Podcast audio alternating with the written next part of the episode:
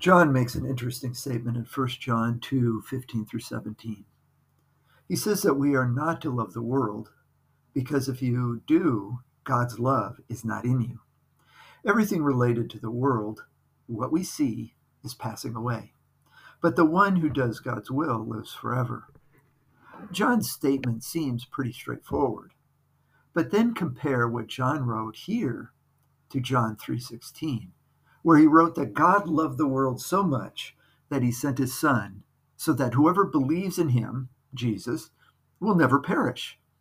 In 1 John 2:15, John said not to love the world, but in John 3:16, he said that God loved the world and demonstrated it by sending Jesus. John used the same word for love and the same for word for world in both passages. In one, he declared that God loved the world, the same world he told his readers not to love. How do we reconcile this inconsistency? Well, John is speaking to two different types of love, even though he is using the same exact words. The difference is in his explanation. In 1 John 2, John addresses a type of love that desires to receive something. In this case, John mentions the desires of the flesh, the desires of the eyes, and the pride of life. John is warning us to avoid thinking that the purpose of life is found in the world.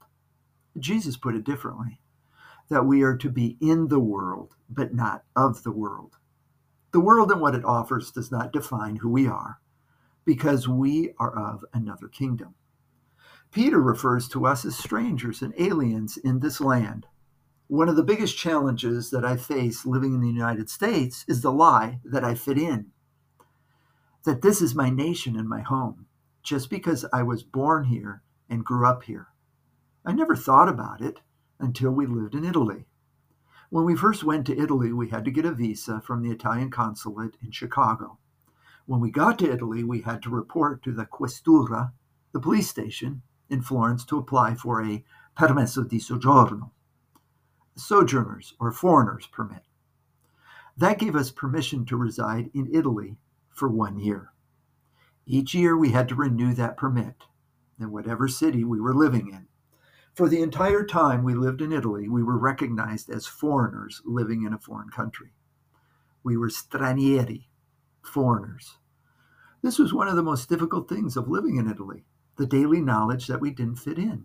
We were constantly viewed as outsiders. The biggest challenge when we returned to this country in 2000 was feeling like we were home when we really weren't.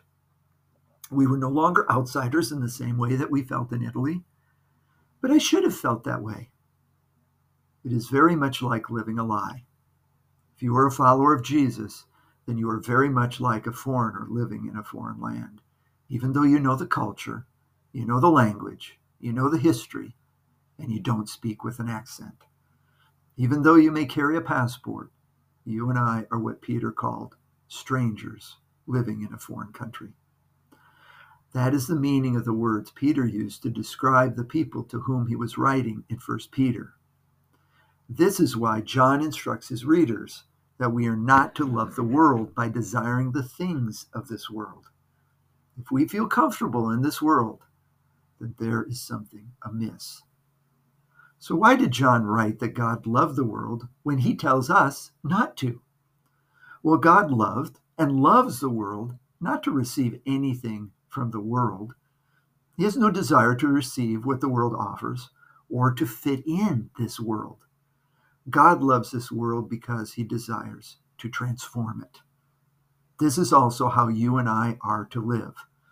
This is the type of life that God calls us to live. We are to live differently. Even though we look like Americans, we are still to be different because we desire and live for things from heaven and not earth.